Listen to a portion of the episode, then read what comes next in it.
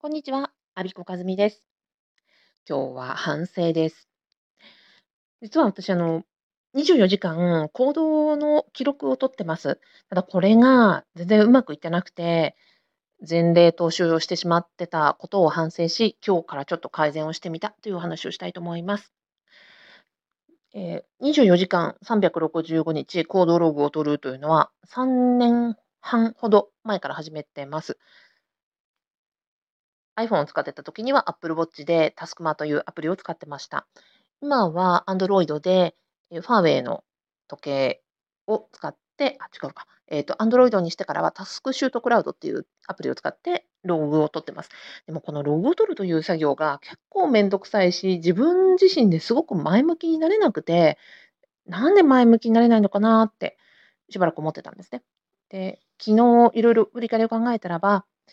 そもそも私、時間を記録することによって、なんか得られるものがないからなんだって気づきました。で、じゃあ、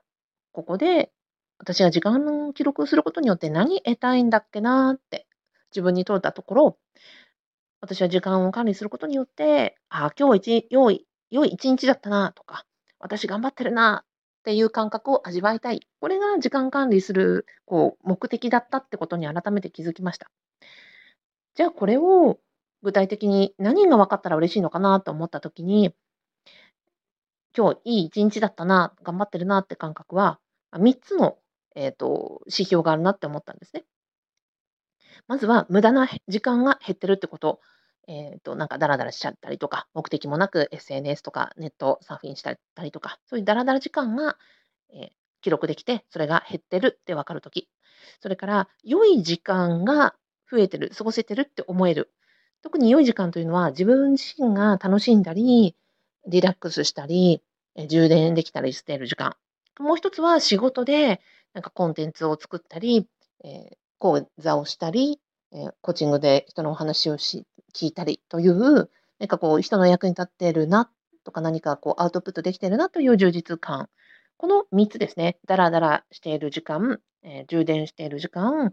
働いている充実感がある時間、この3つを計測できれば、私、その、多い、少ない、いずれにしても、私、今日良い一日だったなとか、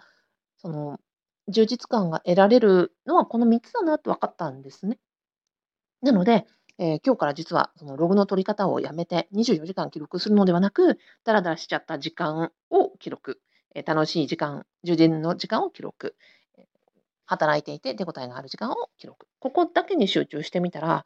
すごくあの快適です。お昼の段階で見たらば、あ、今日私は3時間働いてるな。えー、だらだらしちゃったのは10分だったな。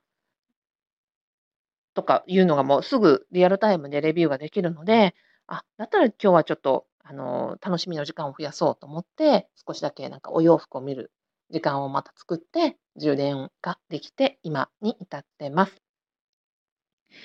前例踏襲というか、なんかこう、やってることに満足をしていた私だったですが、そもそもなんでっていうところから、ちょっと改善ができましたというお話でした。以上、最後までお聞きいただきありがとうございます。アビコカズミでした。